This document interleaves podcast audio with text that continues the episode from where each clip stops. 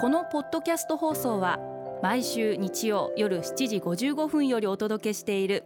毎日に夢中感動プロデューサー小林翔一を再編集した特別版です。放送で収まりきらなかったアルビオン社長小林翔一さんが大切にしている感動のポイントをどうぞお楽しみください。アルビオンの小林翔一です。地図を捨て羅針盤を壊す。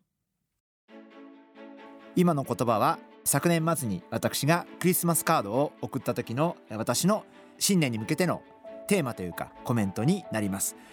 60歳を迎えましてやっぱり自分自身視野が狭くなってきたなとか決まりきったことでもないんだけどどうしても過去の前例通りに動いてしまうとか新しい一歩踏み出してないなとかまあいろんなことを思う自分がいてまあ60を迎えてどういうふうにしていこうかなこれからって思った時にもっともっと新しいことに挑戦しなくちゃいけないなとかもっともっと新しい世界を見なきゃいけないなとかもっともっと新しい業種を眺めなきゃいけないなとかもっともっと新しい情報に触れなきゃいけないなとかまあいろんなことを思ってそういう言葉に、えー、しました。ですから今年からは新生小林翔一を目指して新しいものに触れて新しいことに触れて生きていきたい。そう思ってます。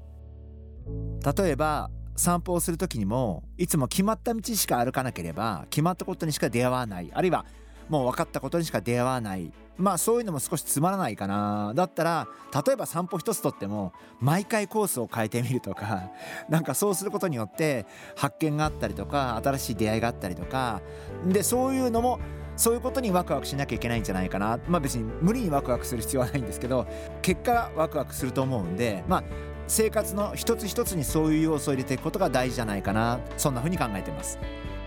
リスナーの皆様も新しい一歩踏み出してみませんか？毎日に夢中。感動プロデューサー小林翔一。明日からの1週間。